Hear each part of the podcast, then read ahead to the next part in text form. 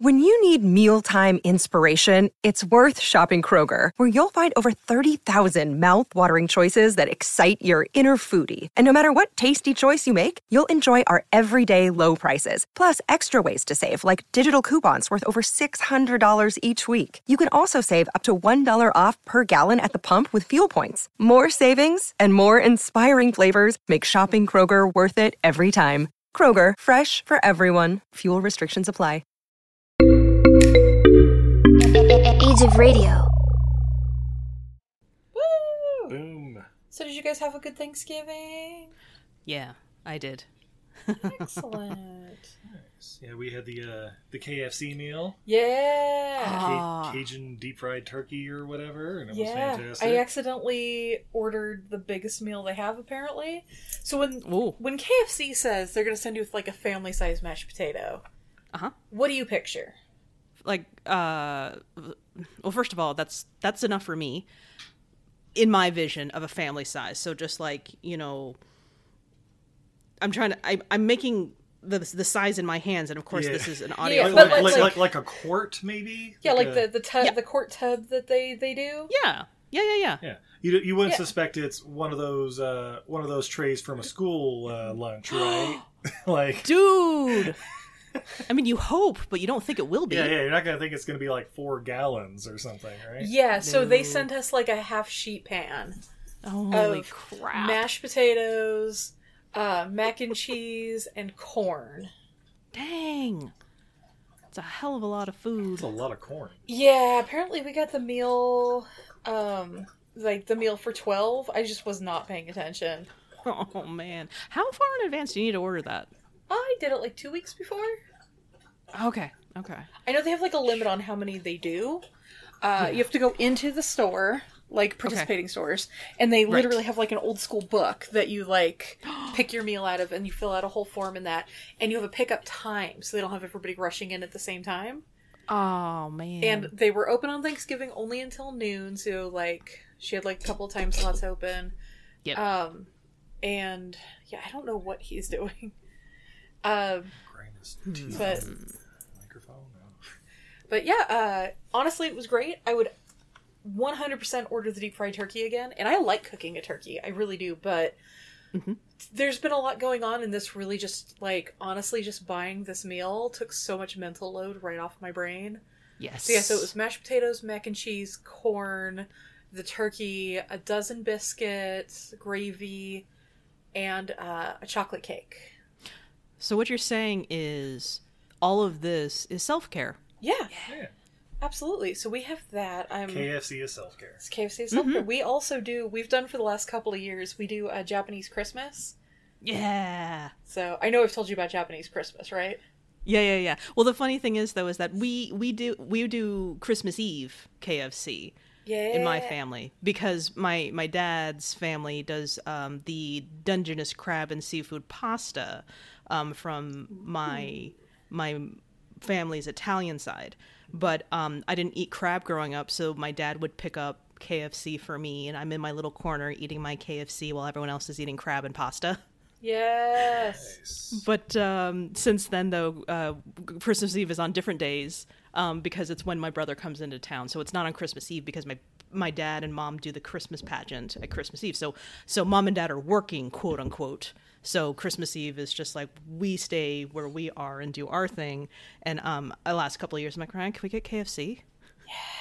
By the way, I'm totally picturing one of your parents as the sweet baby Jesus in swaddling clothes, and we were having the whole conversation. So Steve, it's the children that do the the pageant. So oh, well, um, I'm aware sis- of the traditional method of uh, of the story, but Like my dad's swaddle just hanging there, like, well, you know, he's not going to cry through the whole thing, so you know that's what people want. I see your mom reading and your dad just playing all of the parts, like laying on his back, wah, wah, and then quickly like rolling over and being like, "Oh, there's our little baby, Mary."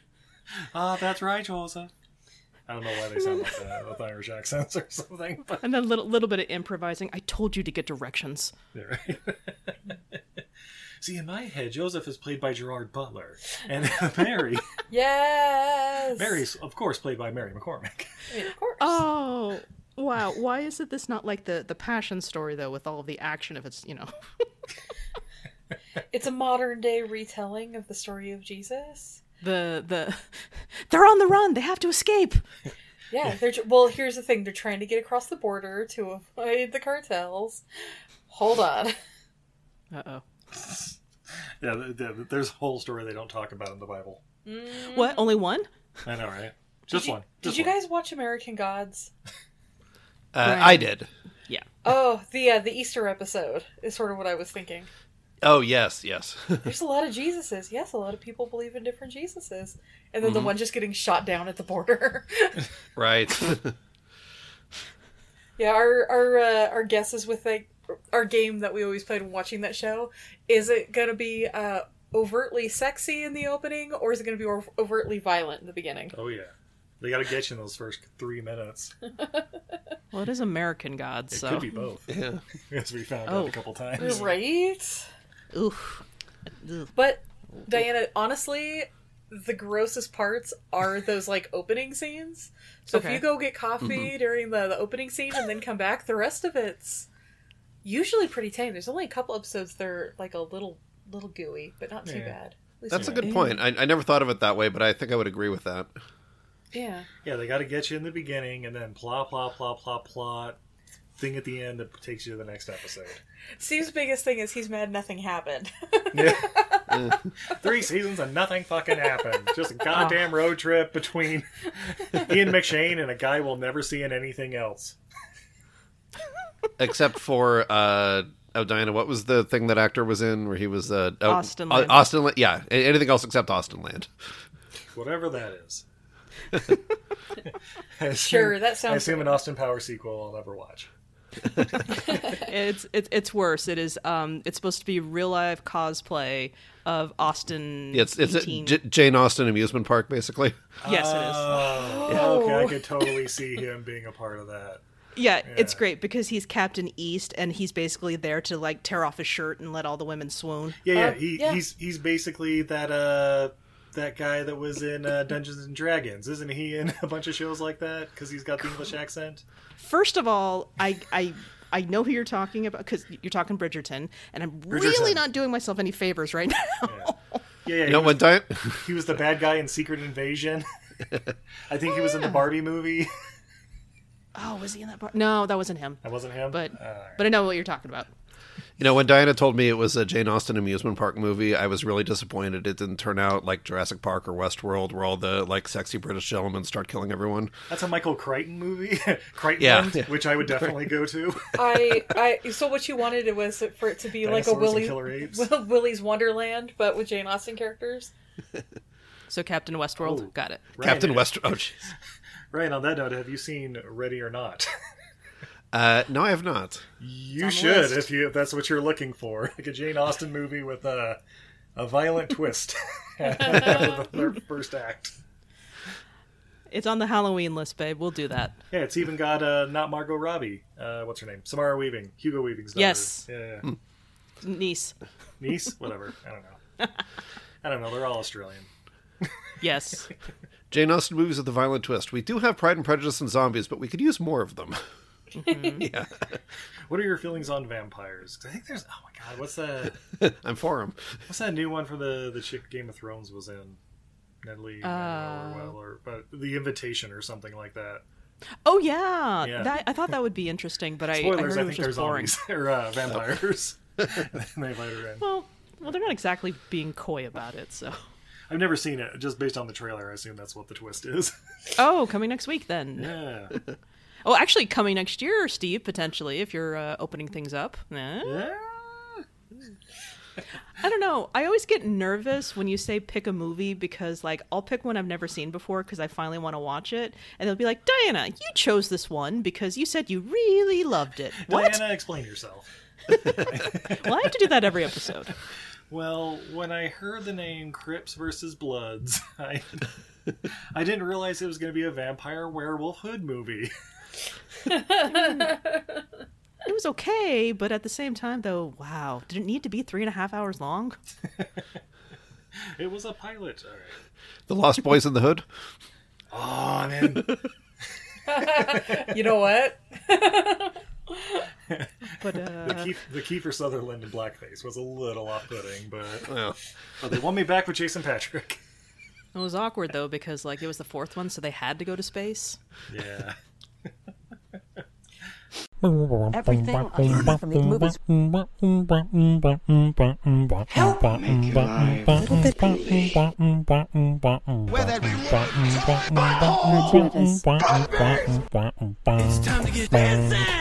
Friend Steve. In the search for answers and how to save Earth, a bunch of scientists decide Mars holds the answers, but things don't go as planned. We watched Mission Red to Planet! Mars. What? No, babe, we we watched Mission to Mars. No, we watched Red Planet. Hey, we watched both of them. Let's talk about it. Woo! Yeah, let's uh let's start with Mission to Mars.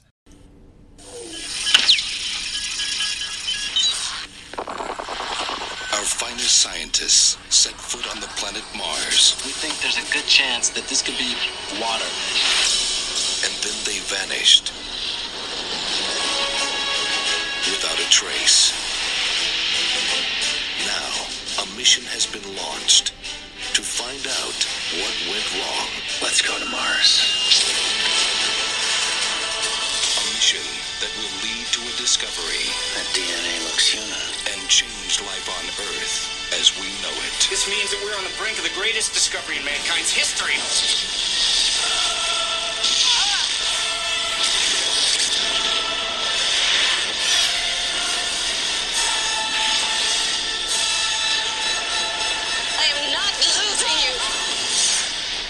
Mission to Mars.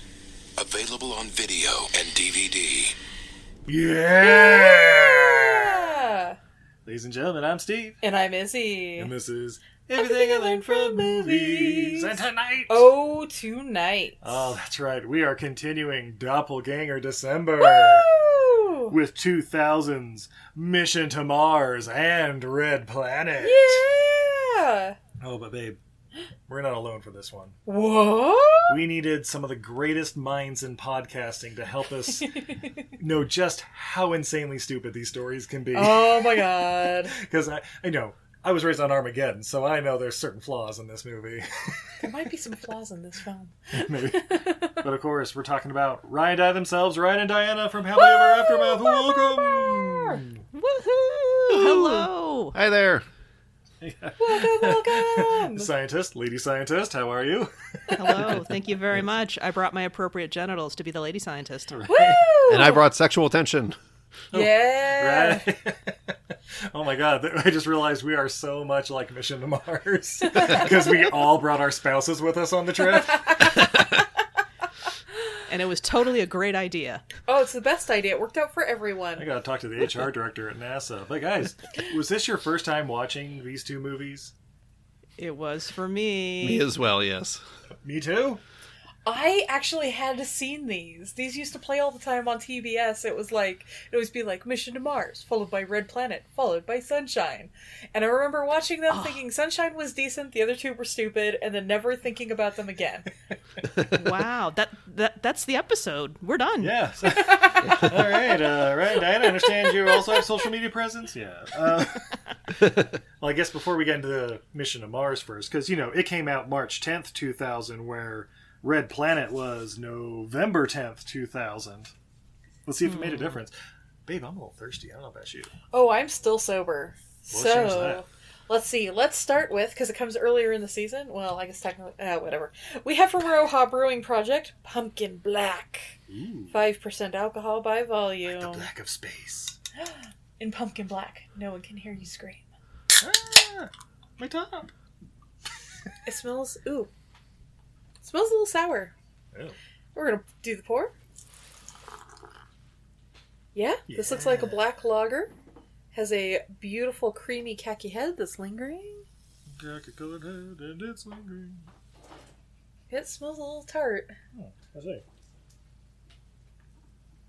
Hmm. Hmm, it's not as sour as it tastes or smells. Yeah, it's definitely got a little sourness to it, which is It's very, very dry. Yeah, when you're supposed to be a. Oh, you know what? It might be the spices or something too, but yeah, it does have a little. We've had this. We've uh, had this the- for a little while. We've had yeah, this yeah. since September. No, October. So last month. Yeah, right. Yeah, yeah. I don't, it probably September. It, it, whatever.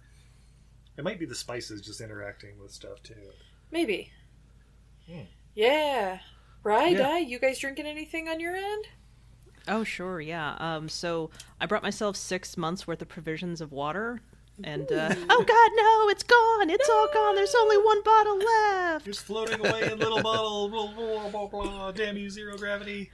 All right, well then I might as well just like preserve this until the next movie because we're gonna be talking about these movies for a while. How about you? Ryan? And uh, yeah, as for me, um, a- after watching Mission to Mars, I found myself wanting Dr. Pepper for some reason. So I've got a can of that. and I Product decided, placement, product That's- placement, product I hope they got paid for that one. yeah. And um, uh, for the two movies, I decided to do a little mix. So, in honor of the only action beat in Red Planet that I actually liked, I have some Fireball to put in it. Woo! Very nice. Oh, and so Steve, this is supposed to be a pumpkin vanilla cinnamon beer with uh, a yam. Oh, The flavor notes are yeah supposed to have chocolate, cinnamon. Yeah, so this uh, this we we may not want to finish this. I mean, I'm imagining a yam garnish. I mean, speaking of Fireball, right? a little cinnamon, vanilla, a little pumpkin, and yam. Don't want us to have stomach Okay. issues. All right. And uh, just to give you a play-by-play commentary on my misadventures in mixology here, I, I packed my Dr Pepper into uh, a cooler with some some like freezer cold packs, uh, so I, I could have it cold and ready. And I appear to have overdone it. It's like mostly frozen on the inside, so uh, let's just say this is vacuum of space Dr Pepper. Okay, so you've got like you're, you're gonna have like distilled Dr Pepper. Like all the water's gonna be frozen on the sides. You're gonna have like basically scissor Yeah. with Fireball, of course, to warm it back up. Of course. of Yeah. course. I believe Okay, I this, got. is like, this is how the early pioneers made uh made booze, Steve. That's right. Applejack. All right. It's like when you played with the dry ice, Ryan. Come on. Hey, that camping trip had some extremely fresh milk. Woo! What I always look for in a camping trip: extremely fresh milk, fresh from the udder. So anyway, 2000's Mission to Mars, from director Brian De Palma. I know him, Steve. Oh, who's he, Diana? So he's uh, the uh, very talented director of Snake Eyes. Yeah, Yeah. Uh, earlier this year, actually, that's right. with Gary Sinise as well. Absolutely. Yeah, good old Lieutenant Dan, who I still have as Lieutenant Dan in my notes, even though he's obviously a captain. Uh huh. Uh, yes, and uh, some other movies like you know Mission Impossible and you know Scarfacci and whatever, Yeah, Scarafacci. Uh, yeah, fan and of, some Carrie. Phantom of the Paradise, Carrie, The Fury, Dress to Kill, Blowout, Scarafacci, uh, Body Double, Frankie Goes to Hollywood Relax Video, Bruce Springsteen's Dancing in the Dark, The Untouchables, Bonfire of the Vanities, Raising Cain, which I assume is John Lithgow as a serial killer who opens a fried chicken franchise, uh, Carlitos Way, Mission Impossible, Snake Eyes, This, Black Dahlia, Passion, and Domino. Hmm. No, not that Domino. Oh. Huh. Wait, so if you mention we've already talked about KFC and Raising Cane, so now I'm just gonna say hi Popeyes. All right, continue. Fun fact: Popeyes also does deep fried turkeys in certain areas. Oh. okay, this is like, do they? Does it have to be for a holiday? I have no idea. Damn it. Okay, please continue, Steve and Izzy. Uh, story and screenplay by Jim and John Thomas. Oh, thanks, Steve. Oh, I'm glad you asked. Well, they wrote Predator, and of course Predator 2, Executive Decision, Wild Wild West. What? wiki Wow, Wiki Wiki Wow. Uh, this. Them. Yeah, that's them. Uh, well, I, apparently, like 15 people wrote Wild Wild West, including friend of the podcast S.S. Wilson in a way. But uh, yeah, then this uh, Behind Enemy Li- Enemy Lines. That's a that's a movie. Yeah. And of course, uh, they get credit for all the uh, character rights in this Predator sequel since then. so. Yeah. Uh, but story by Lowell Cannon. Who's he, Steve? Uh, only this. This is only credit, uh, so I blame him. because the other screenplay writer is Graham Yost. You may know him from 44 episodes of Hey Dude. Remember that? Yeah. hey, dude, Yeah, yeah, me Pete Pete. So, So yeah, 44 episodes of Hey Dude. Uh, what's the next thing he wrote? I don't know, a little movie called Speed. uh, Broken Arrow, fuck yeah. Uh, Speed 2, Hard Rain, two episodes of From the Earth to the Moon. This, uh, two episodes of Band of Brothers, The Last Castle, 24 episodes of Boomtown, and he's the creator of the Justified series, The Grizzlies, and Silo. Oh shit. Yeah. Which I think is on Apple Network, so no one has seen it. Nope. Ah, Uh, but of course, starring in this movie. Not a star in all of space, for they're all in this movie because that's right, Lieutenant Dan himself, Gary Sinise, as Jim McConnell. McConnell. We've got all the water. On the wrong side of the asteroid belt. uh, every, every, and also starring his little brother Jerry O'Connell. Jerry O'Connell, not as O'Connell. That's right. Jerry O'Connell as not the fat kid from Stand By Me in this movie. No, he's Not anymore. obviously the guy from Sliders. Yeah, he's slider slash computer nerd. Uh, I think that's his character in Sliders, babe. everybody's favorite victim of prison rape, Tim Robbins, as Woody Blake. I, I I'm just gonna say yes for now. Diana, have you not seen Shawshank Redemption? No, no, no, no. I'm, s- I'm I don't know if he's my favorite one. I have to think back, but like you have to think. all my prison movie watching is so far back in my mind. You have to think back on all those prison rape scenes and like, hmm, did did Adebisi ever get raped in Oz? Because he's kind of cool. No, Diana was a big fan of our Noah Hyman December. I'm, I swear I'm laughing, Izzy, but it's quietly. Uh, let's see who else we got. We got War Machine himself, Don Cheadle as Luke Graham. Uh, Connie Nielsen, don't know what else she's been in. Kim Delaney, um, Dana Delaney's daughter. I don't know, man. I think that's her sister. Sister, yeah, that makes sense. Yeah, yeah I guess the ages kind of work better that way. Who's the Wait. not Lorelai? I, oh, that was uh, shit. Lauren- I looked it up. But it's uh, her name was like Jude Trolley or something like that. But, Oh, But she looked like I have no. Lorelai from yeah, yeah. I was like, th- I don't think that's Lauren Graham, but she's got short hair, so let me check. So, small question, Ryan. Uh, Connie Nielsen, Gladiator? Uh, yes. Yes, Okay, okay, okay. that's I right. gotta get a She's little bit the of uh, the sister. Uh, the The the Emperor's sister. yeah, yeah, yeah, yeah. That was a sister? Oh crap!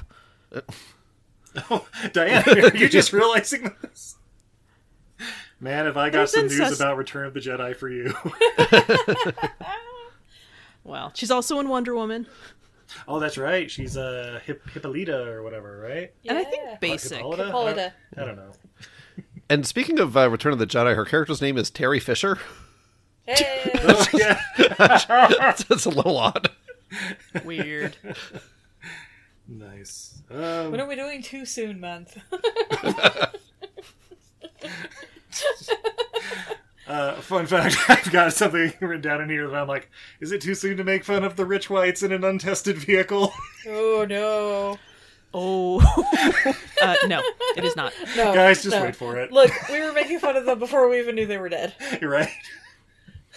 I was at the top of the uh, sharing memes tree.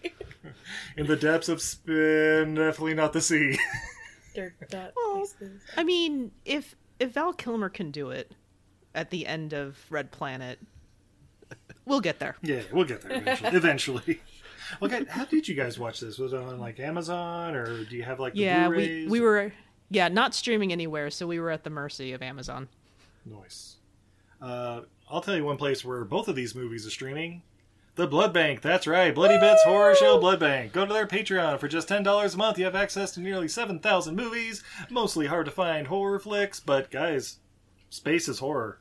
These guys are a part of it. That's right. Yeah, Space Whores. Wait, that's a different movie. Take the 10 bucks you'd spend on Amazon Prime and put it towards the Bloody Bits Horror Show. Yeah, support a small business. That's right. I will I will point out uh, before we get officially officially started. Um, I did think that when you I was like I did the Mars movies. I did think one of them was going to be John Carpenter's Ghosts of Mars. We already did that one. Oh, we've done it for John Carpenter month. I believe it Because I am a just like, John it." Carpenter apologist. Let's see. Why? We, we've also He can do already no done wrong. Doom. Uh, trying to think of all the other Mars movies we've done over the years. uh, Mar- Mars. No, well, I'm like, okay, not Mars Attacks, not Mars Beams. No, Izzy, there's no apologizing for John Carpenter. You're right. He's he can do no wrong. He can do no wrong. Even Ghost of Mars has its high points. Give me two. Uh, Besides Jason, Pam Grier. Pam Grier and Jason Statham. Pam Grier, who's in the movie for three minutes, Yeah. And Jason Statham with hair. Did you forget Yeah. about Ice Cube's uh, flaming pants? Oh, Ice Cube's flaming pants deserve their own, like their own credit. Or the goggles that I'm surprised Oh, didn't pop up in this movie? Yes, the goggles, the breathing goggles. And this is why I wanted to watch it. And let's face it, No one's stopping villain. you, Diana. that villain. yeah. It's memorable. Line. All right, so we we hit play, and the first thing that pops up is Touchstone Pictures, and I'm like, man, I miss Touchstone. Oh, I know, right? Well, okay, no- what happened to them? oh, they Because- they just became Fox. Yeah. C- 'cause- Thank you. Okay. Touchstone was basically Disney's like R-rated section or like PG-13 Oh. stuff, and then that since they bought Fox, they're just like, you know what? That that's that's Fuck what, it. what what do they call it now? Like 20th Century Studios or whatever. Oh, okay. Da, da, da, That- da, da, da, da, They'll make the horror movies, and we'll get the money. right. Ugh. Guess. But uh, but yeah, we stumble into a nice little launch party because guys, I don't know if you know this, but it's it's apparently uh, I don't know the summer of 2020, and and everybody's trying to uh, set up for this, this first out. launch to Mars. Yeah, exactly. Super close contact. Definitely not a super spreader event of any sort happening out in a barbecue at somebody's house. We get a nice little like uh, Paul Thomas Anderson. Wait, was Brian De Palma directing this movie? That's right, baby. We're getting a one shot for a while. Look, I always love me a one shot. It kept going. Oh yeah, and I do like the the guy that was just trying to get a lady. He's like, ah, "It's a six month ride to Mars. We're going to be there for a year, and six months back. This may be my last day on Earth. Be a very memorable event for me. Thanks. Bye." Yeah, I kept I kept looking at him, and I'm just like, "Nah, not quite Zac Efron, not quite Ted McGinley. You are a combo. Zach McGinley. Exactly. Um, and yeah, of course, there's there's Russian astronauts involved because hey, guys, we're all buddies now, working together and all that stuff. Yeah, it's 2020. We have you know. no problem with the Russians. Yeah, totally. Definitely not fixing elections or anything. No, I was kidding.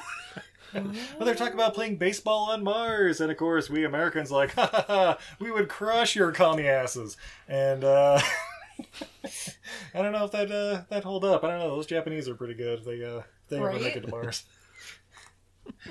Uh, wonder how- Luckily, the Japanese space program not as strong as it used to be. No, yeah, they're they're too busy, you know, running Earth. I guess. They're they're too busy having a successful economy and providing universal health care for their people. Hey, look, those guys have wives, and they're astronauts too. Hey! Hey, Lady astronauts! Lady astronauts! well, just one. Well, wasn't the other one uh, an astronaut? Or, or Oh, you're you're wi- the- you're right. the, the, or, or was- the or, oh wait, I think the Russian chick. She like they technically weren't married, but they were obviously a couple kind of thing. Yeah. yeah. Well, I was thinking more along the lines of those women around the table just being like, well, you know, Terry, it's just like, huh, you might be distracting. yeah. 2020, everyone. Uh, Yeah, I see four actresses here credited as NASA wife, so just kind of a little Greek chorus of doubting women, I guess. Or NASA wife one, NASA wife two. I feel like that's a reality show somewhere, like uh, Real Housewives of uh, Oh, it'd be Canal Kentucky. or whatever. Real Housewives of Oh, Kentucky. Huntsville. Yeah. That's right, Alabama. Well, if they're as catty as they are in this scene, it'll do well. But then, uh, God bless it, Lieutenant Dan shows up in his, as I've written down, as his gamer car with gamer chairs. And Right? Apparently that's what electric cars sound like now. yeah, it sounds like the Jetsons, like pulling up like. uh, the new 2020 Maserati, everybody. No. Um, but yeah, basically, yeah, th- this is where we finally go, like, hey, it's June 9th, 2020. And I'm like, oh no. Do they know? Oh, guys. Uh, but yeah, they're talking the three guys, uh, Tim Robbins, uh, Lieutenant Dan, and Don Cheadle. They're just talking about, oh, you know, you can't have three commanders up there. We're all commanders. And as I've written down, oh no, Lieutenant Dan's not going again. Is this Apollo 14? Nah, he doesn't want to do it again. He, uh, he, he has to stay home and tell a sad story in exchange for blowjobs. I mean, wait, what? That's right. I guess. Has a hi- higher success rate than uh, Zach McGinley, you think? Or Yeah, that's right. Oh, But Zach McGinley's doing his whole pitch, and uh, Lieutenant Dan walks up and like, uh, "Hi, I'm Lieutenant Dan, and my wife died." Oh, you poor thing, I mean, which one would you give a blowjob to? Ryan, Diana? I, I, I'm not one of the options, Ryan. Uh, NASA wife number two. I don't know. Bravo, bravo. I mean, Don Cheadle's. Anyway, I mean, dude, you guys. I guys, remember Boogie Nights. Don Cheadle's character arc in this is spectacular. Oh, dude. It Yeah. it, it was just a mm. little bit like interesting. Where are they? go- Let's see. Let- Let's see what's Yeah. they're with this. Yeah. there are about four times during this movie. I'm like, space dementia. It's coming, guys. Just wait for it. Space madness. That's right. Please excuse me, I'm gonna kill a fly real quick. Is that code for your mom clopping around upstairs and Oh, we knew that was happening. yeah. Hold on, because he's uh killing. There we go. You guys hear that at all? No. Not really, no. Oh, it's one of those like electric uh, bug zapper things.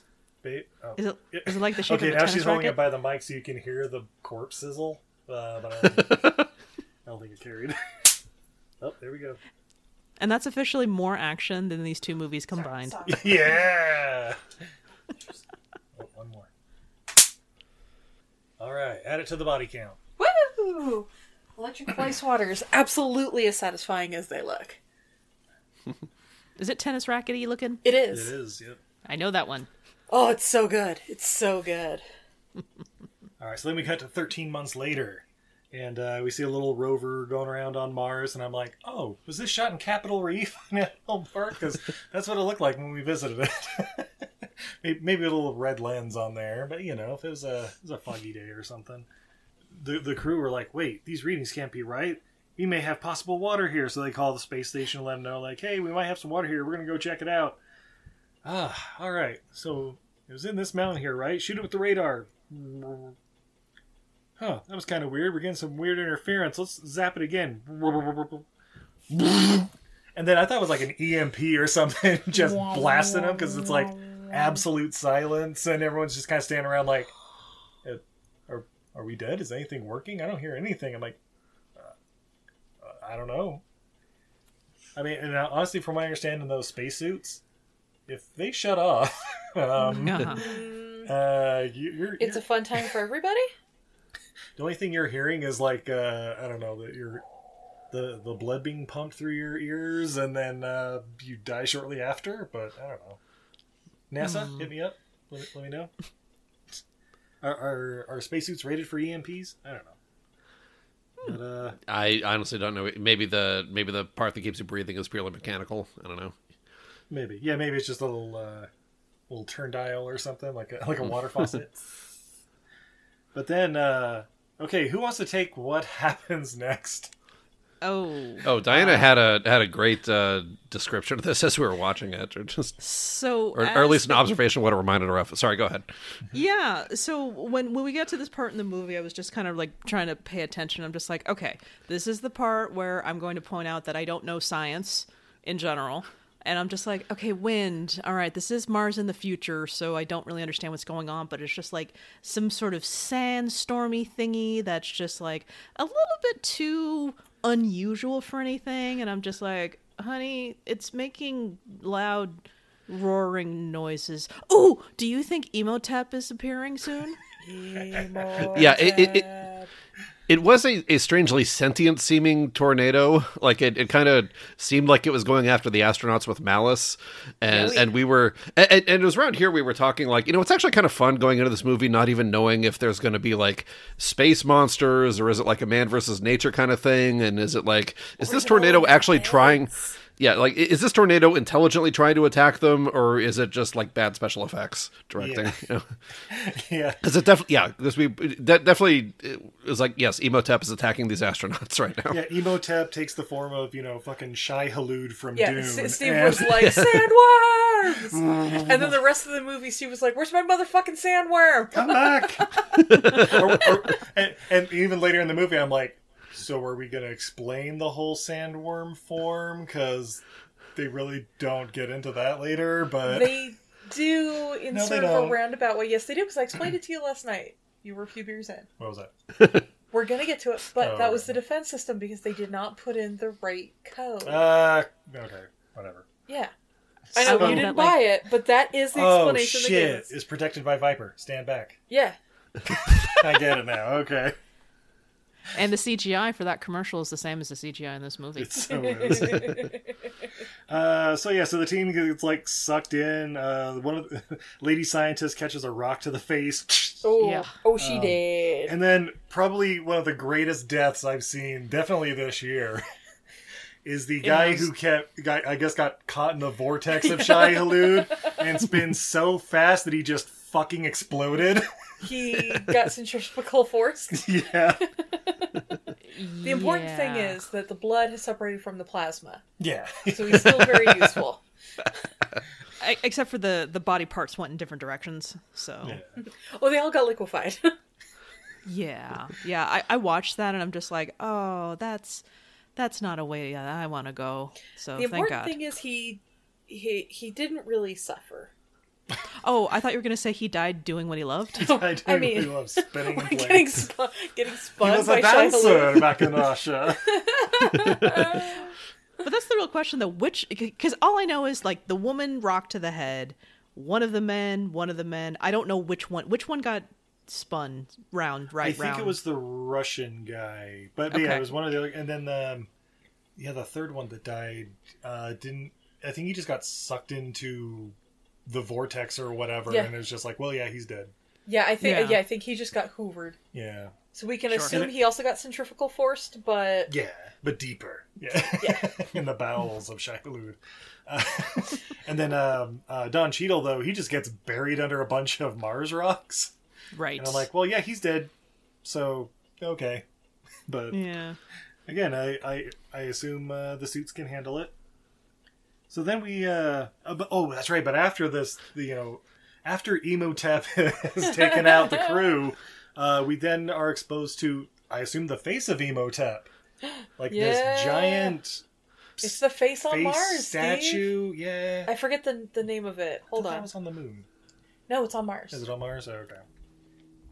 And at this point, for us- Yeah, and at this point, it's like, oh yeah, confirmation. It's it's like, yeah, Imhotep makes the giant face in the sand. This is clearly just an unauthorized sequel to the Mummy. There you go. The Mummy I on mean- Mars. I mean, the Mummy was pretty successful the year before, so I love it. You had to go all the way to, to Mars to escape those darn O'Connells. and then, oh no, Jerry Oh, O'Connell no, Jerry O'Connell made it. Ah! and Jim McConnell. and Jim McConnell. Cydonia is the name of the face on Mars. Oh. Yep, that's it. Is that Yep. is that what that was? That was a real thing. Yeah, so so that's what they were that's what they were like alluding to that it was uh that it was the Cydonia which we have like a bunch of scans of and it's it's a rock formation just Yeah. like the face on Mars pictures from like the 70s. Now with like our better technology we realize it's just like a mountain that Yeah. you know sort of sort of from a certain angle resembles a human face. Okay, I didn't make that connection. Well, Izzy, we all know that the moon is not real. I- Well, this isn't the moon, it's Mars. Oh, okay. Well, jury's still out on Mars. Yeah. It has two moons. Only one of them is real. Wait, Diana, did you not watch these two documentaries? So yeah, so the the whole thing is that it was supposed to be Cydonia. They're going to check it out. It turns out it actually is a face, and it will eat you. By No, form no, of sandworm. Yes. No, I totally watched it, Steve. John Carter of Mars. Yeah. It's the princess My God, of there's, there's another Mars movie that we need to talk about. Did we not, or did, did we just I watch think it? we just watched it. I think I think we watched it before we had the podcast. Yeah, because my teacher let uh, lent me the comic or the the book, and we like just looked through the Frazetta pictures. So many N words in that. That's book. right. And then we went through the Fr- we did the Frazetta movie. The And we're talking about John Frank Carpenter's Frazetta? Ghosts of Mars. Uh, he the the one about the um the the one about all the uh, prehistoric people and the girls with the big boobs. Frank Frazetta was the artist for that. Oh, Fire and Ice. like 10 Yes. Yeah, that's right. Okay. Yeah. So the reason those tie together is Frank Frazetta did the original illustrations for the book for Princess of Mars. Nice. Ryan, you wanted to see John Carter of Mars, right? One of them, I can't remember which one sounded good. That that or John Carpenter's Ghost of Mars. They sound too similar. You know what? Watch them back to back. yeah, yeah. Yeah, there you go. this New Year's, watch all of the Mars, every movie with the Mars in the title back to back. Except Mars Attacks. Oh no, Mar- I love Mars, Mars Attack. Black You like Mars Attacks? Okay, yeah, we just Shut your face. Mars Attack is a, is brilliant. Okay, yeah, Diana and I were just recently having this deep conversation about whether we think it would hold up, so we might need to just rewatch it to be sure. It kind of does. Like spoiler alert, I think it's actually better now than when it came out, at least for me. Interesting. That just sounds cool. Yeah. All right, so uh, yeah, face the Cydonia face is exposed. We then cut to Tim Robbins and his wife, you know, fixing things and making out and good old times. Uh, but then they they get the call from uh, Jerry O'Connell. He's basically like, "Hey, so the boss is calling us all in." They're like, "Oh, sorry, we're, we're losing connection." Uh, he's like, "No, no, this is like legit. Like people probably died. You should probably uh, put your pants back on." And- No, no, we're just uh we're just up here fucking. So the Jerry O'Connell's like, no, seriously, the boss says get your ass down here. They go back and forth on this. Yeah. Yeah, basically they they got a trim- uh, transmission like 40 minutes ago or something, but then they lost connection. Uh, but they're, they're they're they're still getting like some sort of bleep. They're like, "Hey, Don Cheadle may still be alive. We're getting we're getting vitals on him." like, "Oh shit, really? Cool. Let's get a rescue mission. Let's get going." And of course, the uh, the, the the real commander like uh, is played by uh, Armin Armin Mueller Stahl. Uh, but he's like, whoa, whoa, calm down. You you can't just like hop in a fucking car and go to Mars, guys. Like, you need a plan. You need to get a team together. I don't know. You need a rocket ship that'll get you there. I was like, I no, we have the rocket ship, but we can't launch it for like three and a half more months. No, I made a tr- whole thing. If we launch it now, we can do this, and it, uh, we, you know, we can we can get going, and then we don't have to wait a year before we get there. It'll only be six months. I'm the one. Uh, Lieutenant Dan is the one who made the uh, the emergency plan, so he can execute it. It's like, well, you need a team, and uh, we basically only have all the second runners up, and we don't really like them, and they don't really like each other. well, it's like, Lieutenant Dan re- did the Kessel run in 12 parsecs. pretty much. Uh, but yeah, we also this is also where we find out that you know the reason Lieutenant Dan wasn't first choice, though he has all the credentials, whatever, because his wife just died and he was going through a thing. And I'm like, all right, here comes our space dementia. It's gonna be great, everybody. I will give I'll give this captain credit that um, it wasn't just your regular like, well, I'm the commanding officer. Well, I'm a hotshot, you know, astronaut who thinks that it's the right thing to do. It's more like, okay, I'm hearing you, but what you're saying doesn't work. This is what I want. I want a plan. Tell me how we're gonna do it, and then we'll see what's going on. Yeah. And it's like, okay, I can believe this. It's like, not bad movie, not bad I thought Iceman was in this movie. No, Steve, that's the other one. Okay. But even he's the uh, just like uh, you're flying a little bit too fast and loose there. I'm not very happy about that. Iceman was right, everybody. Iceman be having a I'm- fun. oh. Uh, but uh, so then we we then cut to 173 days later. And I'm like, all right, well, at least we got the the two hour version of this movie. Yeah, it's Law and Order time. Yeah, boom, boom. and uh, Oh no, don't do that, Steve. Then the thing will attack us because we did the wrong code. oh no! wait, wait, I think I know the code. Hey, bam, down, ba-da-da-da. No, see that's CSI Miami. Oh fuck! Uh, but yeah, so they're getting to Mars. Uh, they, you know, they're playing uh, uh, Van Halen, you know, David Lee Roth uh, stuff going on, and then there's in this uh, giant like rotating set, like it's 2001. And I'm like, okay, this is this is kind of cool. I'm not gonna lie, like you know, just kind of panning all around as they're like walking around and like working on things in the different rooms, and Another long shot, yeah. another De Palma shot. And then uh, and then I had to go and ruin it by thinking. I wonder if that's the same set they used in Space Truckers a couple years before. I mean, Spoilers? I don't think so. No. But ju- just seeing a Dennis Hopper, Stephen Dorff vehicle where they had a similar set set up, of course, ruined it. But um, so yeah, what happens? Oh yeah, they're they're floating around and stuff now. Uh, I don't know. Uh, Lieutenant Dan is um, I, I don't know. He's he's watching Tim Robbins and his wife like dance floating around in space, and a lieutenant just staring at him with the sleepy eyes. And I don't know if it's how he did his makeup or whatever, but it looked like he hadn't slept in six months. And No, he's wearing guy liner. Uh, Okay, oh yeah, he was wearing guideliner, but I, I don't know if Lieutenant Dan's the guy for guideliner. Of course he's not. It, it ain't right the whole time. I respectfully disagree. He could pull off anything. Who, He makes his eyes pop. Who were they trying to dress Lieutenant Dan up like? Because this wasn't his haircut. This wasn't his facial hair. Like this wasn't his guy liner. Who were they trying to make him? In well, at the barbecue, he had facial hair. He Oh, had yeah, five o'clock shadow, thing yeah, going. 'cause- no, he had a goatee going. His wife just died. Oh. I mean, yeah, but I don't know. Like it, like I, it was sort of one of those like right on the edge of my brain, but I couldn't quite figure out who he was. Like they were trying to make him, and it's like he's Lieutenant Dan. Don't make him anybody. My theory is he was trying to distance himself from Ken Mattingly so he doesn't get typecast as guy who gets kicked off of missions at the last minute. But then the money was too good. Yep. Um. So yeah. So yeah. They're they're you know orbiting Mars or whatever, and they see that the uh, the ship is still there. Uh, but they also notice that there's three graves, and like, oh no. But wait, that means one of them's still alive. Like, well, they wouldn't have been able to bury themselves if that were the case. You know, like, well, still, we gotta try. We gotta try. I mean, they're NASA, so like they do plan ahead for these things. I better I better get my own grave going. Yeah. Did they bring a grave robot, maybe? Or That's the other You movie. say grief for grave? gra- a grave digging robot, you know, in case all the astronauts die, then they still get buried. They you know, should still bring a grief robot. you know, it's like Bender, but digger.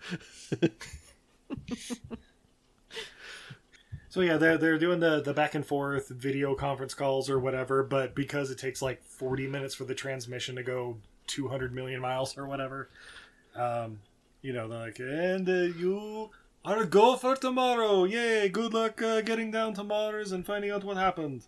Um, oh, that's right. And I think they also uh, like were taking readings at the site where they were investigating, and they're like getting distortion. They're like, well, it means it's not an earthquake. It means it's something. We just don't know what. But we'll go check it out, of course. And then we get a scene where Lieutenant Dan is looking back at some horrible green sh- screen video of him and his dead wife. Oh yeah. It was rough. You mean the the video of them watching a video? It, it, As we were watching the movie. It was like uh, Wayne and Garth in front of the green screen in Wayne's World, where it's like, "Oh look, I'm at my wedding. Oh look, we're at the amusement park. oh, we're in Delaware. Yeah. And the video, the beginning of it had like little scenes of them when they were little children. It's just like, okay, put this little girl in front of a telescope, so you know she's going to be an astronaut. Yeah. Stock footage from Contact. Oh, that'll come up later. Okay. All right, so then it's uh, 55 minutes until orbit's right, so we can land on Mars. Uh, let's go through the simulation again. Everybody's in their spot. You know, PW X19, check, check. Uh, beebles and the beeps and the blah blah blobs. I don't know. But then, Roger. what happens, Diana? Uh, so they get themselves all ready to go. Um, but wait, is this the part where the Dr Pepper? No, the Dr Pepper was setting up for, is up Is, for this. is this the, the micrometeor shower? Is this when that happens? Yep, yep, yep. Oh, thank you. Right. Okay, because I, I was actually imagining the next next scene after that. No, the meteor shower. You're right. It's I think it's kind of amazing. uh, And when it happened, I'm just like, did he just get shot? like, I Kinda, he just yeah. got assassinated. That's Right, kind of yeah, what I like, thought. Is this is this mo- is there like somebody stowing away this whole time waiting to kill them? Like, yeah. But yes, Although seriously, like skipping ahead a bit, I, I was w- when I was watching this at first, I thought like, okay, did whatever malevolent force send that who sent that Imhotep tornado? Were they also like shooting rocks at them in space, or like? By the time I reached the end of the movie, I was like, "Oh, is this just like really bad luck? It just randomly happened." Yeah. Yeah, okay, I, I guess the latter. But at the time, I was like, "Oh, the aliens are, are shooting tiny rocks at them." Oh, I, I know what it was. It was the junk from the uh, the orbiting other ship or whatever that's been unmanned for a while. It's all their uh, frozen Oh, did the- and stuff Right. that was like hitting the hull. Space or... trash. Oh, did they establish that? Okay, No, no, no, that don't makes more I- sense. I don't okay, I don't know. I That think, makes yeah. sense. Yeah, I think we it's can- just micrometeors. I don't Yeah, know. Okay. I, I don't know. And somebody uh, somebody dropped a bowl in the other ship, and they just put it out the garbage disposal. But now it's all little shards of ceramic.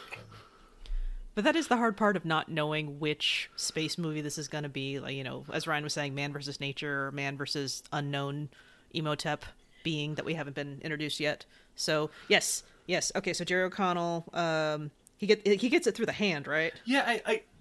So yeah, he's messing around with that like Minority Report, uh, like Yeah. flat screen or whatever, and then like we see that like the the hull gets breached by like this little, I, I don't know, almost looked like a bullet stuck in the wall kind of thing. Like it was just that size. But mm-hmm. something from that, I don't know, dislodged something that hit his screen and then hit his hand, so he was bleeding. Yep. A lot. A Yeah, lot of yes. blood. Well, yeah. And then the blood goes and finds the pinhole, and it's uh got it's behind uh, Lieutenant Dan's helmet, which is now shattered. Yeah. Uh, Yep. And they're decompressing at an extreme rate.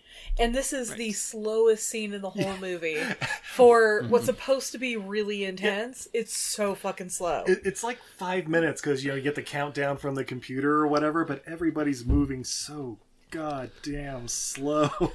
Uh, yeah, Diane and I had to stop and talk about this for a while. Uh, yeah, and I was like, I, w- we we were talking about like what were they even going for here? Because it seems like the whole thing we're like, oh, they're they're competent professionals, they're highly experienced astronauts, so of course they're going to be calm under pressure. But like, typically the, the, there should still be like a sense of urgency that was missing. I'm like, uh, Chuck Yeager on Quaaludes would not be this calm, you know?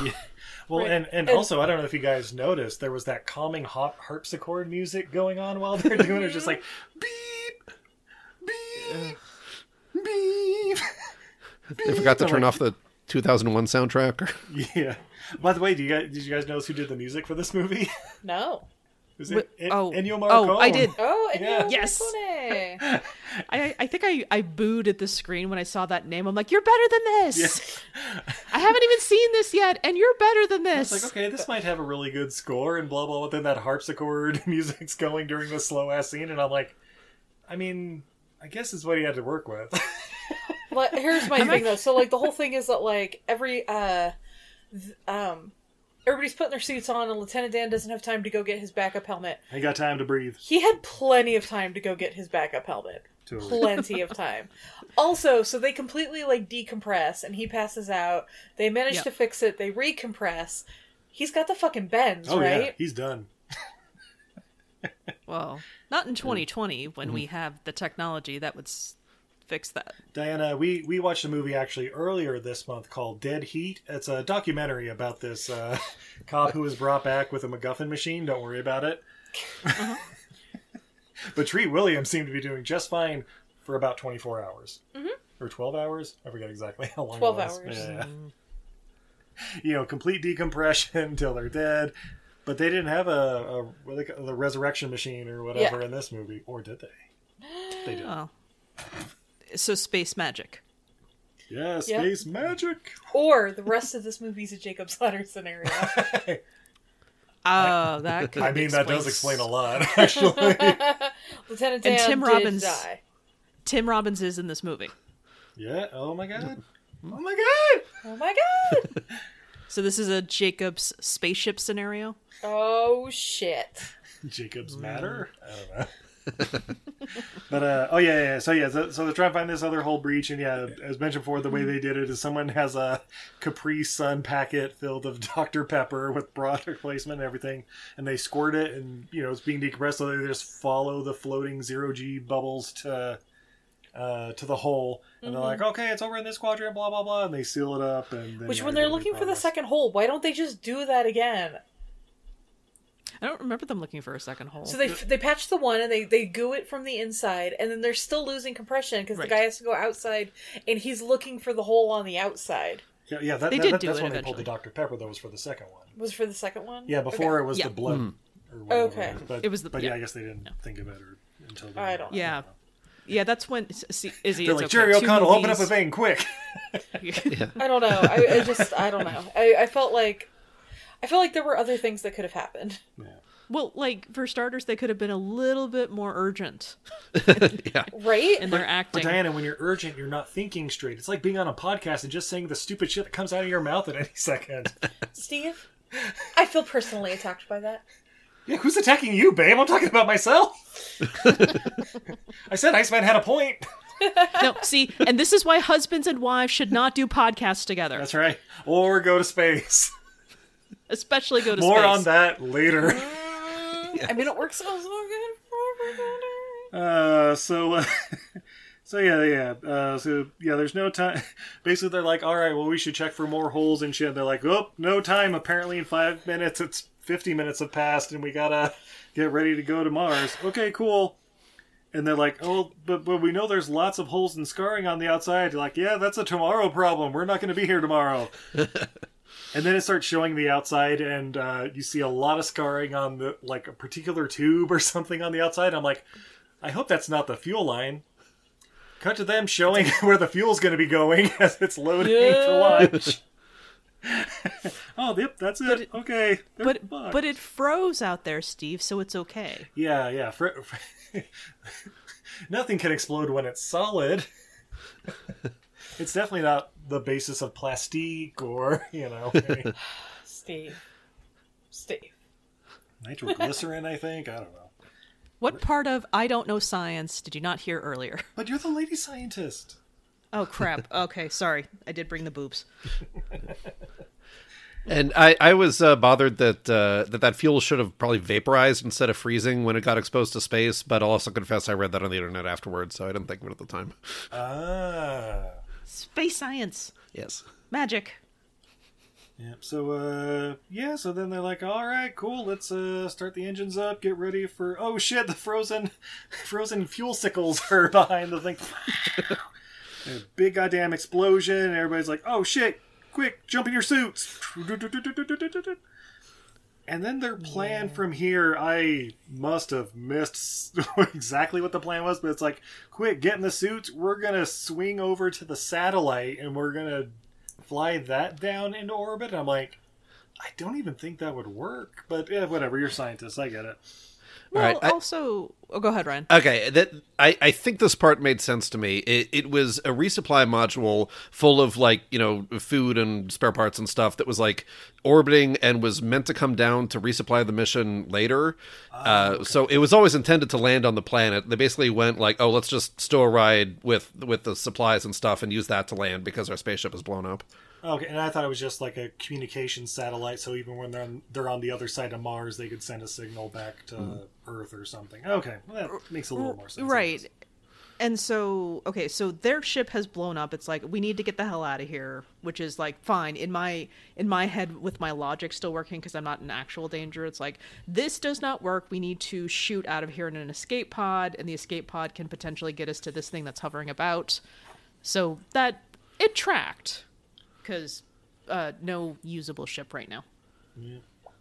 But then, uh, yeah, they basically, I don't know, tie themselves together and get out of the ship, and they're going towards the satellite. And they're like, I, I don't, I don't see it. And uh, I don't know, the, these shots with like them really small and Mars moving in the background was really like, oh, I, I might get a little sick. I don't know what's going on here. Especially when it's like the Apollo like like panning around them and stuff. I'm just like, oh, okay, Right. we get it. Mars is big. That's great. That's great. It's gone now. Yeah. But uh, And the way they were hooked together was like a little conga line of dun dun dun dun, dun don't die dun dun dun dun dun. But they're like, wait, is that the satellite there? Oh shit, it's not where I thought it was gonna be. Um I got an idea. Quick, give me give me that uh give me that uh, uh grappling hook or whatever. And Robbins is gonna go solo because then I I guess his plan is like, all right, here, tie me off on the rope that we're all tied to. I'm gonna go off solo, fi- get a little closer to fire this tether, grab it, and then I'll pull us all in. But he's going and then he's going at like what was it, like 32 knots or something like that like 32 miles per hour which as everybody knows if a car's coming at you 30 miles an hour it's no problem but if you're going at a car 30 miles an hour that's when things happen no Yeah. Ryan? Yeah. Yeah, I mean, I mean, his plan is to grab onto the handle with his hands and stop himself. So just imagine like grabbing a car's rear view mirror as it's going by at 30 miles an hour, and like how well would that work out for you? yeah Yeah, apparently Tim Robbins isn't just an astronaut; he's also a stuntman. um, but yeah, as luck would have it, he basically hits the side at 30 miles an hour and well latches on that rope that's going to help everybody. But he just keeps on going, like, "Oh shit, that's right! I don't slow down." And uh, yeah, the rest, you know, they get pulled into the the satellite and all that, and they just start like dumping all the cargo out of it so they can fit three people in there. And I'm like, all right, all right, there we go. But then, uh, you know, Sp- Space Wife, she's also out there.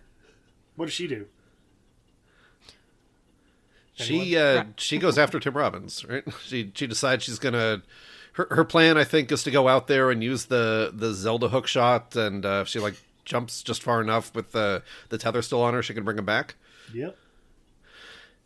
Yeah, so she, But she has to be very careful because she only has so much fuel to get her halfway, and and, and her little wrist uh, uh, tablet is telling her just like warning, warning. Yeah, there was a Point of lot of no vector calculus. Yeah. there was a lot of vector calculus going on of just like exactly how much fuel each of them had to like grab on, and then know the the momentum to change direction, come back. So yeah, Yeah, but yeah, so she goes out there. She's got the the little uh, grappling hook ready to go, and fires it. And it's going right for Tim Robbins. He's ready to catch it. He's got both hands. He's got eyes on the ball. He's not even looking to do a, a, a football move, as you might say. And then, like three feet short or something. Yeah. And he's like, "Oh, fuck, fuck, fuck, fuck, fuck, fuck, just out of reach, fuck." And then, okay, he's like, "Well, you got too much fuel, baby. Got to go back." And she's like, "No, I'm not gonna leave you. I'm not gonna leave you." yeah. This whole negotiation process about whether if she like continued to use fuel to get over there, and Diana had the best idea for what was going to happen. Diana, do you remember what you said at this point? I don't remind me. Oh, you said, uh, are, are they going to use their zero G ballroom dancing skills to survive reentry? That's what Steve said. Quick, dosey do. Ooh, centrifugal force. Uh, you guys, by the way, this whole scene, the the very beginning, as soon as uh, as, soo- as soon as husband bounced off and kept going, Lieutenant Dan said, "Hey, let's go to the uh, we'll we'll get there and then I'll go get him." And they were like, "No, no, no, don't." And then they just stood around for like ten minutes discussing who was going to go after him. If they just gone with Oh Lieutenant no, they, they, Dan's- they were unloading all the cargo and stuff. yeah, but if got they had just distracted by that. gone with Lieutenant Dan's plan, they could have saved him, and they all would have been there. Yeah. But But they didn't. But In- whatever. Instead, Tim Robbins goes, "Baby, got to go back because I want a divorce." Pops his helmet off. Oh my god. He- He's like, I love you so much. it's like, you love ridiculous. her so much, you're gonna make her witness your gruesome suicide. and I was waiting for like the whole event horizon, like his head just ah, boom, like a fucking watermelon with a M M60 in it or whatever. Steve, pet that puppy. yeah, buddy. Yeah, just pop. But no, instead it's just more like, uh, I turn a little blue and I'm dead, as opposed to. Uh, Seeing his face iced over was still pretty gross. Yeah. Yes, Yeah. pretty disgusting. I mean, I it, yeah, it just seemed like to, did he freeze to death before blowing up on impact? Yes. Uh, I think it's more the blood in his uh, circulatory system froze. Uh, that's usually the first thing that'll kill you. Uh, Yeah. From what I understand, it's extremely painful, as you might imagine. and then your body just starts Steve? hemorrhaging as the uh, the vascular things start start uh, just tearing because there's shards inside of them now, and blood comes out in little zero g droplets. and droplets. all the air and- tries to explode. Oh, the eyes explode because Yeah. the water in them are, is That, well, frozen. and the air, the yeah. oxygen that's in your system. Yeah, yeah. Yeah, Steve, can you just take that and repeat it when you ask me what I learned from this movie? Yeah. Hey, by the way, since we're in science class here, I, I realize I used the phrase re-entry a moment ago to describe this process, but uh, if you've never been to Mars before, I guess it's just entry. True. Yeah, true, Yeah, true. good point. Yeah. I, I'd like to prefer to call it penetration of Mars. no wonder it didn't want us here and it decided to attack. Getting past its atmospheric uh, apprehensions, you might say. Welcome to the no means no, Steve. Hey, I didn't hear the planet say no. They talk about it spun that guy for trying to enter without permission. This is why we send married couples. That's right. Right? Yeah, see if my, Wait, wait. maybe Mars is a a swinger. You don't know. Little uh, Phoebes and what are the names of the two moons of Mars? God damn it! It's Like Thebes and Dio. I don't know. Uh, I'm thinking Dio Thebes. Oh wait, the moons or Diva. wait. Thebes and Thebes. There we go. We'll go with that. Let's see, Mars, moons.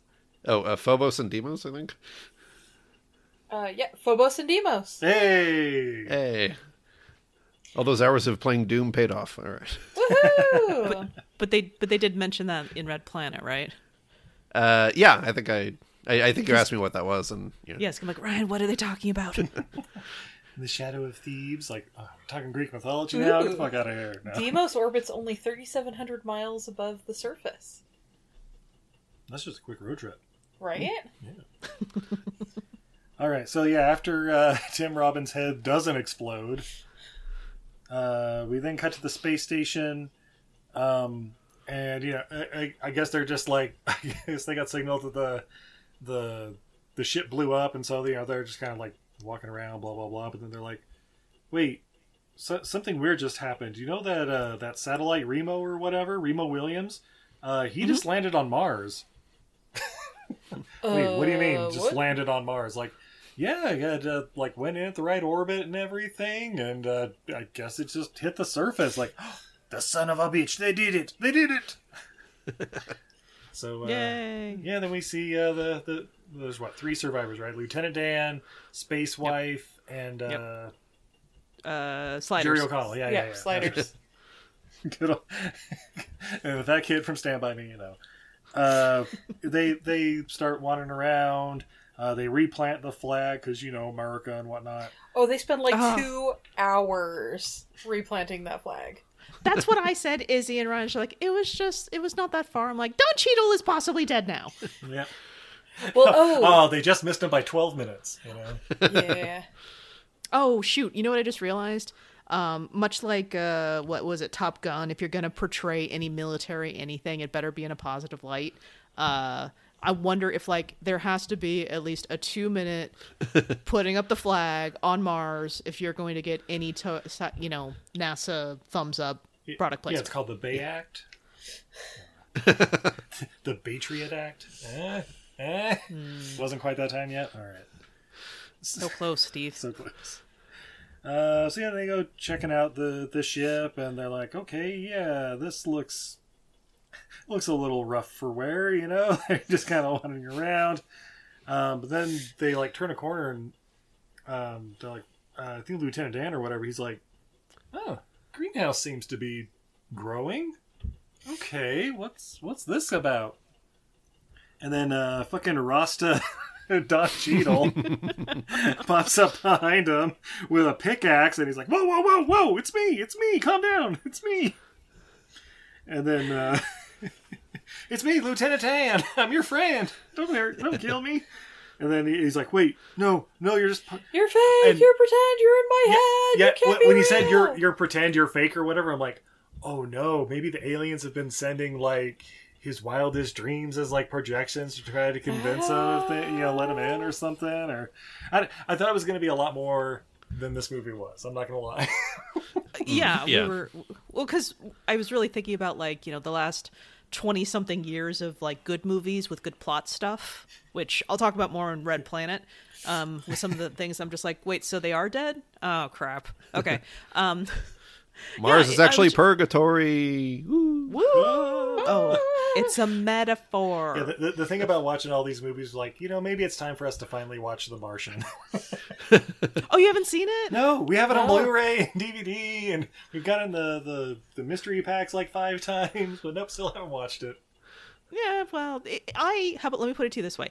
I enjoyed it when I watched it. I don't know if it's still good now, et cetera, et cetera. But but there is a reason that it is, you know, comedy of the Yeah, that year. it won Golden Globe for Best Comedy Musical. Yeah, yeah. Yep. Fuck. Uh, it's a comedy musical, babe. Tell me award shows are bullshit. What? so, so then, uh, yeah, Don Cheadle's like, "Oh my god, I can't believe you guys came out here all the way for me. Hey, where's Woody?" Oopsie. Yeah, so they uh, Well- they, they tell him where Tim Robbins is, and uh, I assume went into great detail how his head exploded, and like, and you see his blood crystallized because it's the infinite cold of space. Well, you have to give him all these details, otherwise he'll still think that it's a you know a hallucination. Yeah.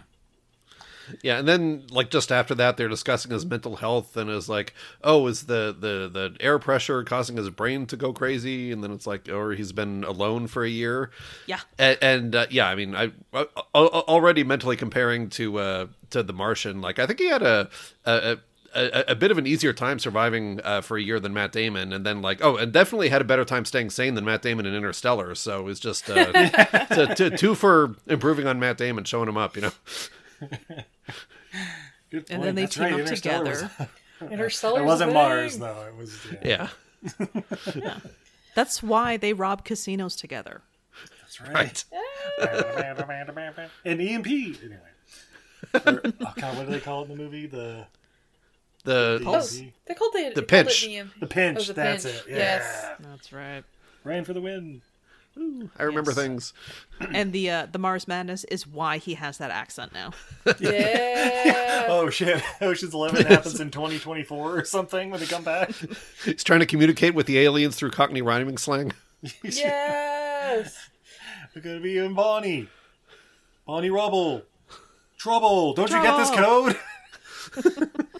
but uh, but on that same note, yeah, Don Cheadle, he's he's figured out the secret. It's Cockney rhyming. No. Um, but, but he's like, okay, so so you, you know we were talking about that noise a year ago that was like whoa whoa whoa whoa whoa whoa whoa whoa whoa whoa whoa. we were like, okay, it's just just a weird noise. Uh, I actually turned the noise into uh, if a What? visual component of some sort. It turns out it's always in threes, and I turned it into a visual component because I had literally nothing else to do. Yeah, Yeah, I was gonna say, got to keep your mind. there. You know, man can it's only like when masturbate so much. I spent the first three months teaching myself Photoshop. Right? Look, now I'm in all the pictures with Lieutenant Dan's wife. I was uh I was thinking about the thump thump thump thump and I'm just like, yeah, it's just like when I had that um, upstairs neighbor who was constantly playing bass over and over again. Brr. Like, uh yeah, I would kill them too. It was the same Britney Spears song on a loop. Oh shit! Uh, wow, Britney Spears with a bass line was that like toxic or something? No, no, it it it was toxic. Of course it was. Uh, I was just trying to think of Britney's song with a bass line. I'm like, I think that's the closest one. really got. Well, when it's really loud and all you can hear is what's seeping through. But uh, oh, we didn't mention it earlier, but it's very important now, Steve, because they're looking at this 3D picture, and it's uh, you know, what it, what does it make up? What does the three beats make up, Steve? It's a, it's a double helix. Deoxyribonucleic acid. Anyway, Wow. But earlier we had noticed that Jerry O'Connell yeah, had dumb. made one out of M and M's. And in case we And- didn't notice, we get a flashback. Yeah, the flashback. was fun. So what was unfortunate at the time is that I'm just like, okay, okay.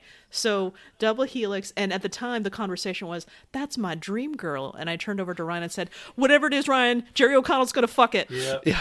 And then it was like, oh, clearly Imhotep was trying to clone a Anck-su-Namun. Uh, we, we put her in the in the fifth element machine to make a woman, and there you go. Yeah, when they uh when they're like, oh yeah, see, it's a double helix, but it's just missing these last two chromosomes. All we gotta do is put our last two chromosomes in. Like, have you motherfuckers not seen Species?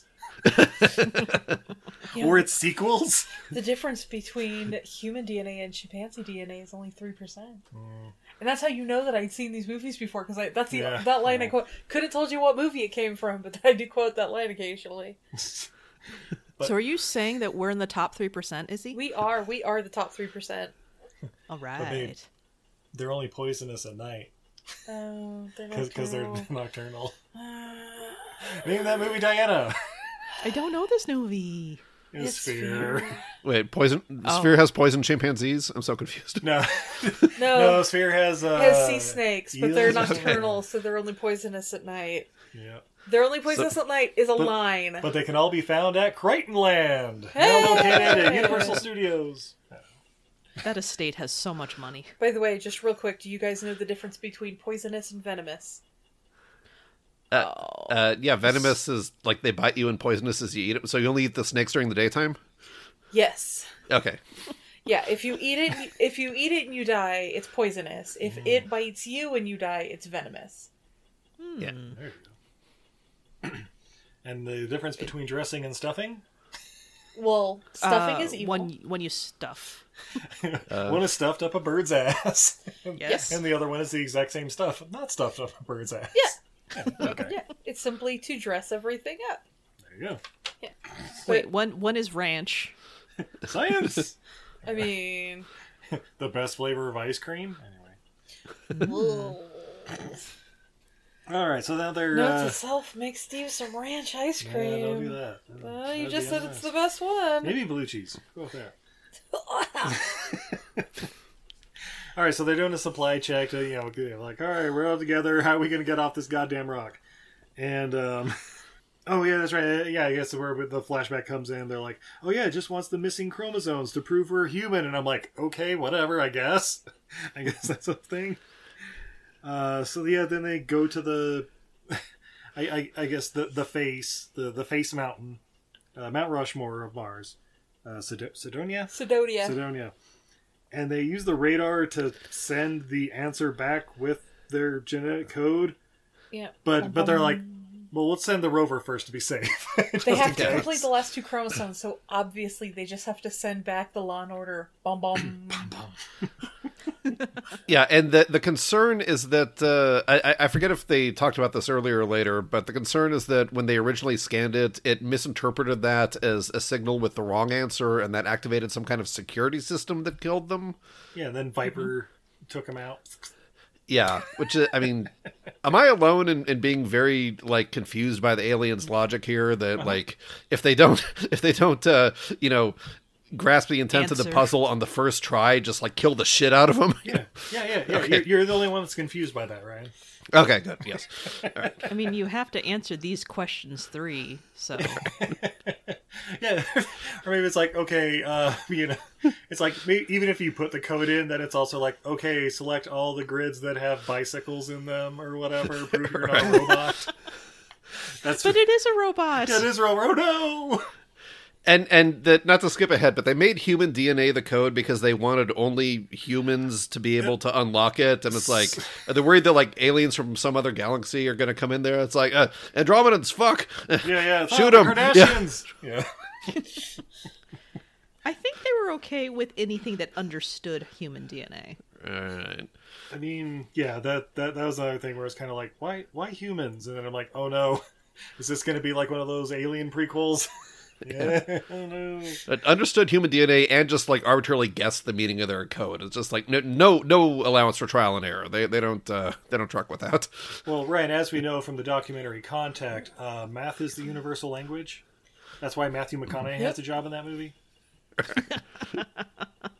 Besides sex appeal, of course, you know. Uh, so yeah, so yeah, they send Rover on over, and uh, sends the code, and uh, yeah, the face just like splits in half, like opens up, like with a tall, skinny light tunnel coming out of it.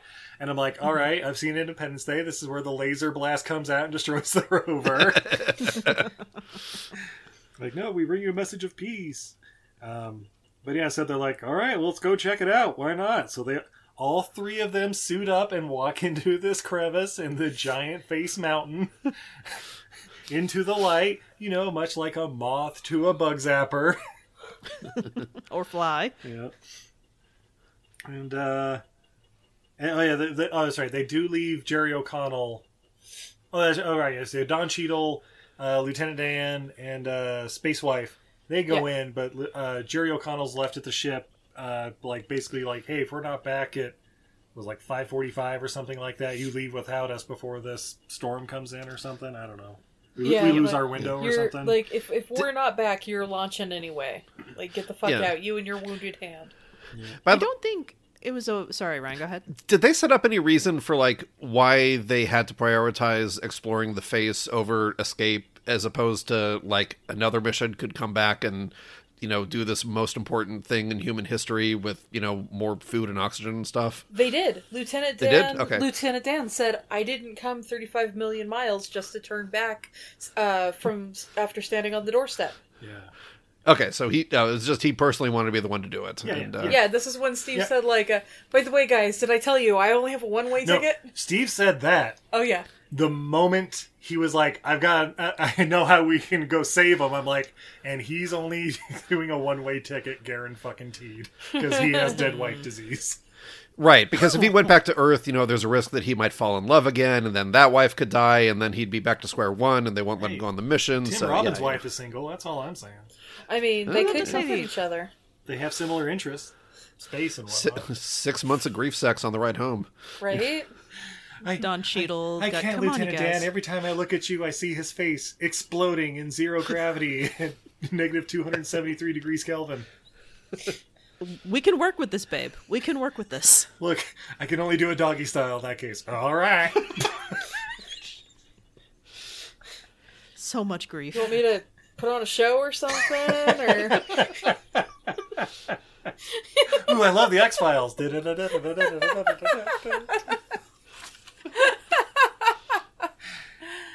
All right, so yeah, he didn't come 100 million miles to turn back the last 10 feet. And so, yeah, they walk in.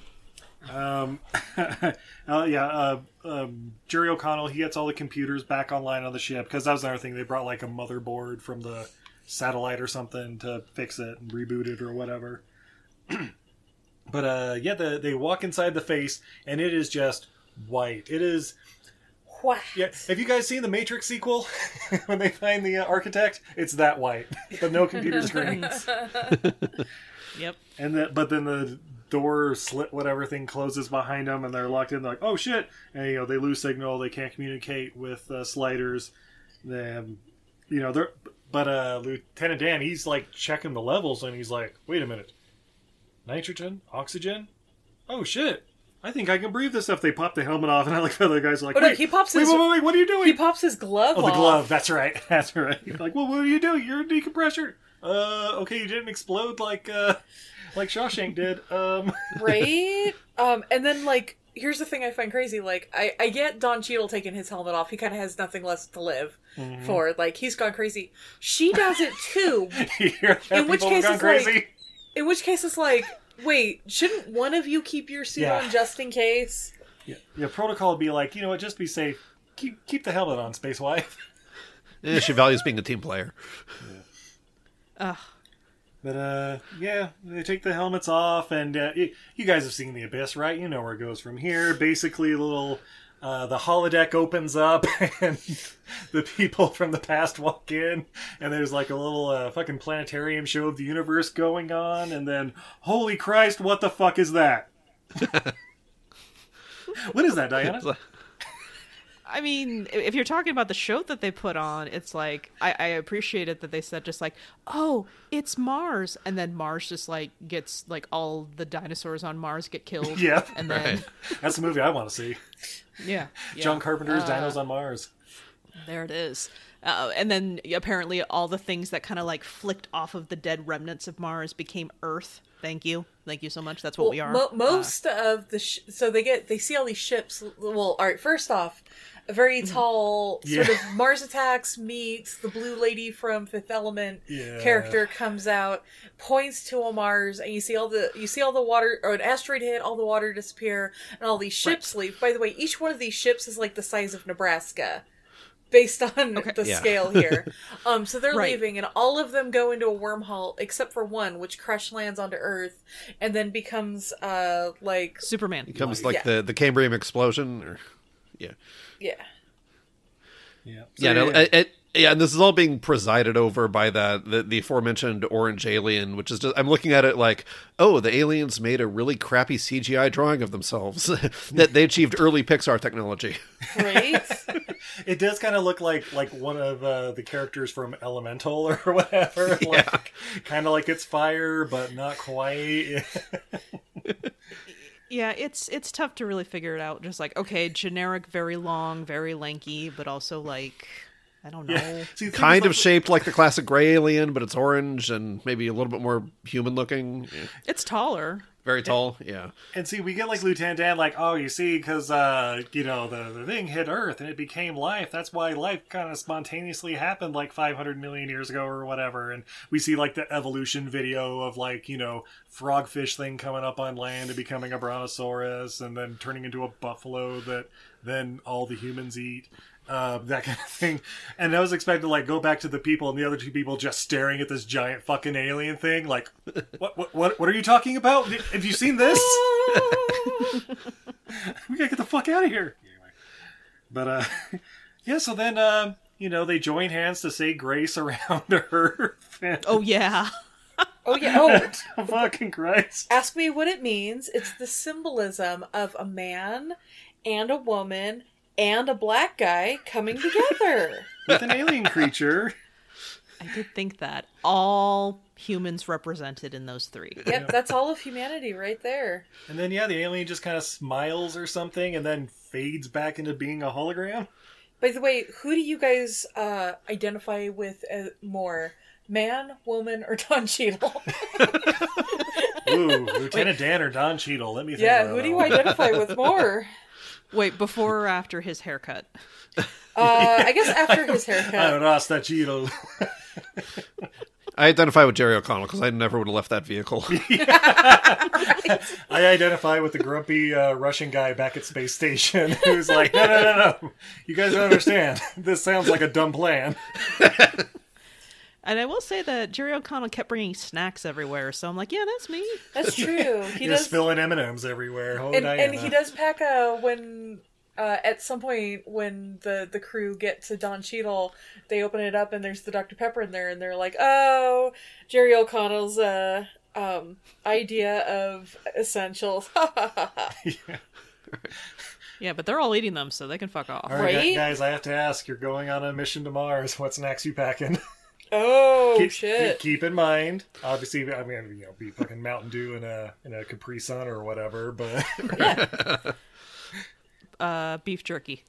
beef Unironically, is Dr. Pepper would be. No, sorry. So, unironically, Dr. Pepper would be near the top of the list for me. That's not just product placement working on me. I mean, also yes, I'm I'm with you. Diana, you sticking to water? Uh, I will be drinking the water. Okay, good call. Have you ever actually drank water from a pouch, like those survival pouches? It tastes really nasty after like a while. So before bottled water was like, you know, everywhere, I had to bring those in my lunches. Oh yeah. The water pouch. Little water pouches, yeah. Nice. They, they were nasty. It was pretty much just like, oh, this uh, earthquake preparedness kit is no longer. Uh, it's time to change it out. So I got to drink all the little packets of water. Oh, fun! And obviously for snacks, I'm bringing uh, flaming hot. Uh, no, I don't know. I'm, I'm bringing Doritos. Uh, probably, let's say, sweet chili or whatever. Uh, maybe problematic, a la Homer Simpson when he's an astronaut, but I'm okay with it. It's You know, it occurs to me- It occurs to me that a rocket is basically a giant aluminum cylinder already, so maybe we could just repurpose it and like fill it with soda. Oh, Pringles. There we go. Oh, there we go. giant Pringles. All the food is just Pringles and little fucking tennis tubes or whatever they come in. I have an important question. How many bathrooms are on this uh, rocket ship? One. Well, we know there's only one shower and, in the other one, but uh, we'll get to that. Guys, you guys, come on! There's no bathrooms on a rocket ship. You have the the space diapers. Right. You have the tube. Oh, like that homicidal astronaut? That was no, no. The diapers are for when astronauts are here and don't want to stop driving. Yeah. Yeah, when they're on their way to murder their ex boyfriends. I remember that. Yeah. Science! diapers? Yeah. Science diapers. No, lady yeah. scientist trying to kill people. That's what I'm talking Yeah. Ah. She gives lady scientist a bad name. Well, when you're one of like three, Too much pressure. Too real. all I'm saying Well, is yeah. STEM's programs in schools. That's all. all right. So anyway, yeah. After they join hands and say grace until the alien disappears, um, then they start getting the signal again with O'Connell, and he's like, "We need to get out of here, like real fucking quick." And um, they're like, "All right, come on, everybody, let's go." And Lieutenant Dan's like, "Nah, I'm good. I uh, I want to take this ship to other worlds." And I'm like, I'm not entirely sure that was what their message was, but No, Cool, I have we have to go and find out where our forefathers came from. yeah, that kind of shit. I I forget who gave who, but somebody gave back the fucking Flash Gordon necklace that was off of Woody's corpse. I, I think Space Wife gave it Yeah, to Space um, Wife. So uh, when Lieutenant Dan, right? when they had hit the hit the mini asteroid belt, uh, when um, when Space Husband was getting murdered, or before he got murdered. Sorry, when he was getting putting his suit on before he put his helmet on, she took it off because it was his necklace was like flying off, and she like shoved it in Oh, her space pocket. whatever. By the way, you know he Um, wasn't murdered, right? Well, committed a suicide, whatever. Uh, divorce is tough. All right, so it's like oh, oh, so much. But uh, so yeah, so yeah, they give the necklace back. I'm like, okay, cool, that's fun. Let's get out of here. Um, and then yeah, Cheadle and Space Wife they go back to the ship. Uh, Lieutenant Dan gets sucked up in a tube like it's Futurama. and then uh, yeah, I don't know. Um, oh yeah, Cheadle and Space he- Wife they're taking the rover back, and they're you know in the middle of a goddamn storm or whatever, and they're like, ah, navigation isn't working. I guess we're fucked. And I don't know. Just go straight. Yeah. But then uh Forward, you wouldn't want to assign a sexual orientation to a direction. there you go. right, right. Um, and yeah, Lieutenant Dan gets sucked up in the tube, and then you guys have seen the abyss, right? Yep, he gets uh, underwater, but then realizes, oh wait, this is sparkly water. I can breathe in it. Yeah. And uh, Oh, not a flattering look at Lieutenant Dan underwater. But Yeah, no. that was weird. But uh, yeah, then uh, yeah, the ship leaves. you know, O'Connell and uh, Cheadle and Space Wife they go off in the ship, and then uh, yeah, Lieutenant Dan goes off in some you know fucking spaceship. Uh, shit, what did I say the spaceship reminded me of? It- It's shaped like um. Ryan, maybe you can help me out. I don't actually remember what it looked like. It it, it, looks like like a seed almost, but Hmm.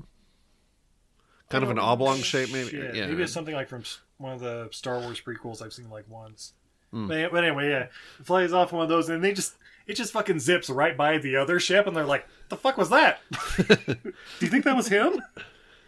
It, by the way, if they had left uh, any sooner, he would have hit them. Yeah. He would have just creamed them right then and there. He just plowed through them like an uninsured motorist. Then, uh, yeah, they're basically like, "Yeah, I think that was him. Have a good ride, Jim. Roll credits." He and he. uh, so he he's off to become a delicacy in the finest restaurant in outer space. Yeah. And, and when the credits rolled, I'm like, no, no, no, no, this movie isn't over. There's still three people that have a year to get back to space station if they have enough supplies and food and blah blah. Nope, roll credits, guys. They made it fine. Uh, you know, Don Cheadle and Space Wife hooked up. I'm sure Jerry O'Connell watched. right?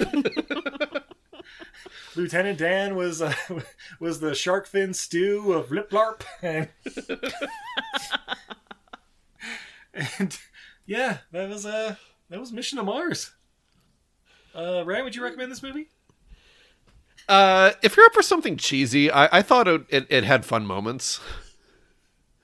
It uh, it definitely kind of falls short of what I'm pretty sure they were going for. It definitely feels like there was a lot of like trying to be this um very dramatic, inspired, like not not uh, not quite Oscar bait, but it was trying to be like a really prestigious, sciencey, makes you think kind of space movie, and those parts fall flat. But uh, uh, at least, I mean, it's hard not to compare it to Red Planet. I guess we'll get to that in due time. But uh, I mean, it, it, it had it had charm. It wasn't a total train wreck. Nice. How about you, Diana? No, do not watch this movie. All right, how about you, babe? Honestly, just watch The Abyss. Yeah, that's exactly what I was gonna say. like, guys, if you want this movie done, eh, I mean, these. It even has space madness. Uh, yeah, the, the, Right? the, the, if you Abyss watch RoboCop basically- do this, but a little bit more interestingly. You know what? I like this movie better than Contact. I like Contact. I know you I do. like Contact. That's, that, you know what? In, I'm not going to stop you guys from enjoying Contact. Yeah, you also like Not Another Teen Movie, so Exactly. I like that movie. See? there you go. I like that we take offense to it. Where it's like, what? Uh, so yeah, I guess uh, check it out if it sounds like it's up your alley. But would you? Ooh, maybe after we talk about the next movie, we'll see which one of these two we recommend. uh, so yeah, yes. Uh, then we'll take a quick commercial break. Oh, but when we come back, we have more beer, fun facts, and what we learned from Mission to Mars. Hey, Hey, it's Kaley Cuoco for Priceline. Ready to go to your happy place for a happy price? Well, why didn't you say so? Just download the Priceline app right now and save up to 60% on hotels. So, whether it's Cousin Kevin's Kazoo concert in Kansas City, go Kevin, or Becky's Bachelorette Bash in Bermuda, you never have to miss a trip ever again. So, download the Priceline app today. Your savings are waiting. Go to your happy place for a happy price. Go to your happy price, Priceline. Hey everybody, are you looking for the perfect stocking stuffer for the holidays? Do you like supporting the arts? Well then you need to check out untidyvenus.etsy.com, the top one-stop shop that always pops her top. Are you a fan of dinosaurs, snacks, dinosaurs made out of snacks, movie monsters, unicorns, cats, dogs, rats, shrimp, Pokemon, tie-dye, paracord bracelets, paracord dog leashes, enamel pins, coloring books, block prints, watercolor, pet portraits, buttons, magnets, stickers, bottle openers, artist trading cards, or really anything else that's awesome? Then stop on by untidyvenus.etsy.com. That's a goddess who's bad at housekeeping.etsy.com. New items are popping up all the time, so be sure to follow her on Instagram, Twitter, Facebook, or Patreon at Untidy Venus. Or visit her website at izzycreates.com for the latest. Did I mention the Snackosaurs? How about Gary the Unicorns? UntidyVenus.etsy.com, the goddess who's bad at housekeeping. Check it out now. Did you ever go on vacation with your family and hope the dance instructor would fall in love with you? No, but I did think a guy with a giant boombox playing Peter Gabriel outside my window in the middle of the night meant true and undying love. Listen to our podcast, Happily Ever Aftermath, where we revisit these movies and it turns out they weren't the best ideas. What were we thinking? You can find our podcast, Happily Ever Aftermath, on Apple Podcasts, Google Play, or your favorite podcatcher. You can also tweet at us at H E A M C A S T, Hemcast. Didn't that end nice? Fairy tales always end like that, don't they? Bullshit!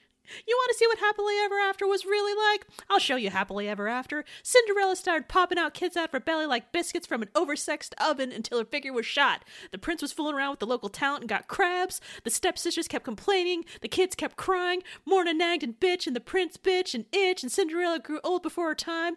What kitties is Happily Ever After? That's what it is really like. And you're listening to Everything I Learned from Movies. And we're back. Oh my god, Steve, those are the greatest ads that ever added. In the history of adding! Wow, she said it. They get better every week! Steve will cut and post so it sounds perfect. ah, babe. Steve. I don't know about you. I feel like I've uh, been going to Mars and going inside of head doors and PowerPoint from space aliens. What do you got to drink? Oh god, Maybe could you, cut me off. I don't Could know. you imagine going all the way to another planet and having to sit through a PowerPoint? oh, Jesus Christ, just pull my teeth out. Uh, anyway, we have from Proper Brewing Yacht Rocks Juice, juice Box! Woo! Woo! Grab your shades, boat shoes, and the finest Hawaiian shirt and climb aboard the Juice Box. On deck of the Doobie Bounce will sweep your worries away as you sail through an ocean of good vibes. The truth forward hops we added during the whirlpool and dry hop stages leave all the bitterness on shore and ensure a super juicy brew. Flaked and German wheat create a smoothness that rivals only the smoothest of tunes. So snag yourself a boat soda, enjoy the ride. You had me at climb aboard the juice box. Is anybody else playing Toto in their head right now? Keep me away from you. my top! That popped my top right off, babe! That's right. And the pour? We've done this here beer on this here podcast before because we actually do really love it. Yeah. It's a super pale straw color, has a gorgeous white foamy head, lots of tiny bubbles. Tiny bubbles in there waiting for you. Uh yeah, it smells it smells super hoppy. Like it smells really piney and like like citrus pith in that. Mm-hmm. Steve's gone in for the sip. Yeah, it's nice and kick my notes, dog. All right, easy good boy. You get your belly rubs. Um, yeah, nice. Yeah, very juicy, very yeah, citrusy and Yeah, Yeah, it's like an it's like orange juice in a can. Mhm. Uh, you guys still enjoying your beverages? Your uh, Dr Pepper and Fireball and H two O. Yeah, I'm just about to refill. Here's a fresh can. Look at my top. Oh, my top. Okay. Thank you. Okay. Diana, your water still good? Uh, yeah, it's uh, refreshing and apparently bottles made with 50% recycled plastic. Ooh. Nice. Better than Capri Sun pouch. Yeah. well, would any of you be interested in any fun facts about this movie? Hmm, I think so. But uh, do they happen to be fun facts, super fun facts? Because it fun, fun facts? Ah, she said it. Yeah. All right, let's find out. Uh, Rotten Tomatoes, guys, you know how we start this thing. Uh, Diana, what do you think the critics thought of Mission to Mars? uh, well, after they were done sobbing, uh, I'm ugh, I'm gonna go with 26%. Ryan? Yeah, I uh, I wrote down for my guess twenty three percent. I thought I was going a little too high, but uh, I, I figure you know at least uh, some critics will be taken in by the whole like ooh wonder of, of space and aliens and other worlds. So uh, some of that prestige bait. Yeah, twenty three percent. All right, Izzy? Ooh, I'm gonna go with my super generous 17%. I think Ryan wins 24% with the critics. Oh, so close, everybody. But as we know, nobody gives a fuck about the critics. What about that audience score? Uh, Izzy? I'm gonna go with my super generous 17%. Ryan? I figure this movie has to have its fans. I'm going to say thirty percent. Uh, and I'm gonna go with 34%. 30% with the audience. Woo! Are you watch? Are, did you look it up, Ryan? Did I? No, I did not. Did I really get it exactly? Yeah, 30%. All right. Wow. Uh, $100 million budget. U.S. gross 60.9. Nice. And worldwide gross $111 million. So floppity flop flop. Ugh. Film takes place in 2020. Uh, here we are. The original director of the film was Gore Verbinski. Who's he, Steve? Uh, basically, after this, he did Pirates of the Caribbean. Uh, think he did the Weatherman with uh, Nicolas Cage. Uh, That sounds right. he did some boat movie. Yeah, it doesn't matter. Anyway, Speed 2, Electric Are you Boogaloo? sure? yeah, that was it. No. Uh, Well, I mean, boat movie. That's still Pirates of the Caribbean. oh yeah, that's right. He did boat movie too. All right. But uh, but when the budget was upgraded, Brian De Palma started to show interest. and uh, rewrites in the script were also done. He's like, no, no, no. There has to be at least four long takes. All right, that last part might just be me. But I bet you it's accurate. all right, any guesses on where this movie was filmed? The the, the Martian landscape specifically. Southern Utah? Ryan, Diana. I feel like I remember something from the credits, but uh, no, I don't know. I'll say um, uh, Arizona. Mm, I, I may have remembered something from some of the trivia I looked at. Is it Australia? The filmmakers created the Martian landscape in a massive sand pit near Vancouver, British Columbia. It was one of the Hey! Of biggest sets ever constructed for a movie, around 2 million square feet, and the crew used over 14,000 gallons of paint to spray the soil, quote, Mars red. Oh no. You know you can just put a different lens on, right? Oh, oh, that's like just an environmental disaster. They know they could have just bought red sand and sprinkled it around, right? That's now the red district of uh, Vancouver, British Columbia. I appreciate you picking my flowers, but did you have to salt the earth so nothing would ever grow again? yeah. Oh, Alright. jeez. Oh, so an environmental disaster. Can we put this on the cover of the uh, the movie? Roger and Ebert says an environmental disaster. Each spacesuit cost around $100,000 to make. Any guesses on how much a real spacesuit costs to make? 74 That's when I did Reds. Oh, what? Uh, whatever Izzy said. I'm recusing myself. Uh, I recall reading at some point that a real spacesuit costs at least around a million dollars. It's 10 to 12 million dollars. Ooh. Your tax dollars at work, everybody. No, anyway. and many of the props from this movie, including the big turning wheel set and the spacecraft model, are now on display in the Line Q area at Mission Space, the ride at Epcot in uh, Walt Disney World, Florida. All right. So there you go. So wait, I do have a question about NASA because you know, Steve, you said your tax dollars. I can't. What is NASA still a thing, or is it like Toys R Us, where it's like it's being acquired by somebody else to bring it back? No, uh, NASA is still around. Uh, NASA does not do moon missions anymore. Yeah. Yeah, they're all going Okay. to Mars now, right? No. But yeah, No, they that- still they still need NASA to like launch the satellites and shit. And uh and you know, rich whites into space and stuff like that. Yeah. Okay. Okay. And Don Cheadle. And Don Cheadle, of course. And Don Cheadle. But ladies, gentlemen, we reached the most important part. What did we learn from Mission to Mars? Uh, Ryan, you have 30 seconds. I learned that Dr. Pepper saves lives. Yeah! How about you, Diana? Uh, I learned that uh, some couples dance and some couples go to Mars. Oh. How about you, babe? I learned that there's a little Jerry O'Connell in all of us staying in the ship. And I learned I didn't come 100 million miles to turn back at the last 10 feet. That was at least 30 feet. Yeah, right? Oh, yeah. Yeah. I'm like, uh, you might want to put your visor down. I think you might be having vision problems, sir. Well, Rand, Diana, thank you so much for joining us to talk about uh, Mission to Mars. Um, I think Red Planet's actually going to be a different episode. So uh, before we start that up, where can we find you guys?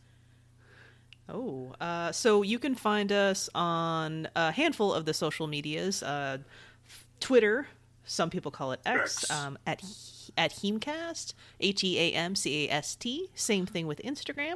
Um, also on Facebook at Happily Ever Aftermath. But uh, if you're really interested, like whatever Steve posts and tags us in those uh, various social medias, just uh, kind of go in the comments there. That's probably your best bet for me. Yep. Uh, same for me, at Ryan Sconard on Twitter if you want to ping me personally. Otherwise, just use the Heamcast stuff. How about you two? I understand you also have various goods and wares. Oh, do you have bits and wares, babe? I do. You can find them all over at Untidy Venus on all of the social medias. You can also find me at untidyvenus.etsy.com. Uh, s- and yep, uh, izzycreates.com. Steve, Yes? where can we find you? Oh, well, you can find me everywhere on all the major podcatchers and everything I learned from movies. We're going to step directly on Twitter, Facebook, and Patreon at E EILF Movies. That's everything I learned from, Everything I learned from movies. And if you're looking for Izzy stuff in the flesh and you don't want to just hit her up directly at Untidy Venus, you can also go to the Juniper Market at uh, in Farmington, Utah. Uh, I think she's still on display there. Uh, it's up up until what December 16th at least. Uh, yeah, 16th or whatever, 17th? That, whatever that weekend is. But uh, guys, just just hit her up. We'll, we'll Yeah. cut you a deal. uh, so yeah, I guess until next time, I'm Steve. And I'm Izzy. I'm Ryan. Oh, I'm Diana. And this is everything I learned Everything I from learned from movies. movies. Barbecue sauce.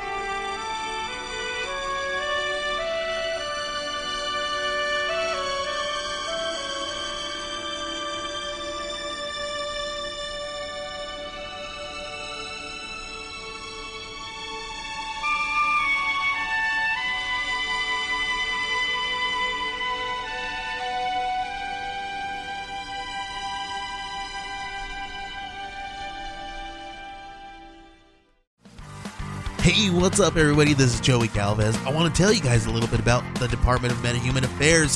This one is a story about a team led by a retired sidekick, two felons, a failed actor from Broadway, and a reprogrammed cyborg. But their first mission is to stop the criminals who have robbed a bank, and they will have to set the world at ease. You're going to get 180 pages of entertainment action packed awesomeness right here in the first six issues in a collected hardcover volume one. All you got to do is head on over to Kickstarter.com and type in the Department of Metahuman Affairs or DMA and check it out right now.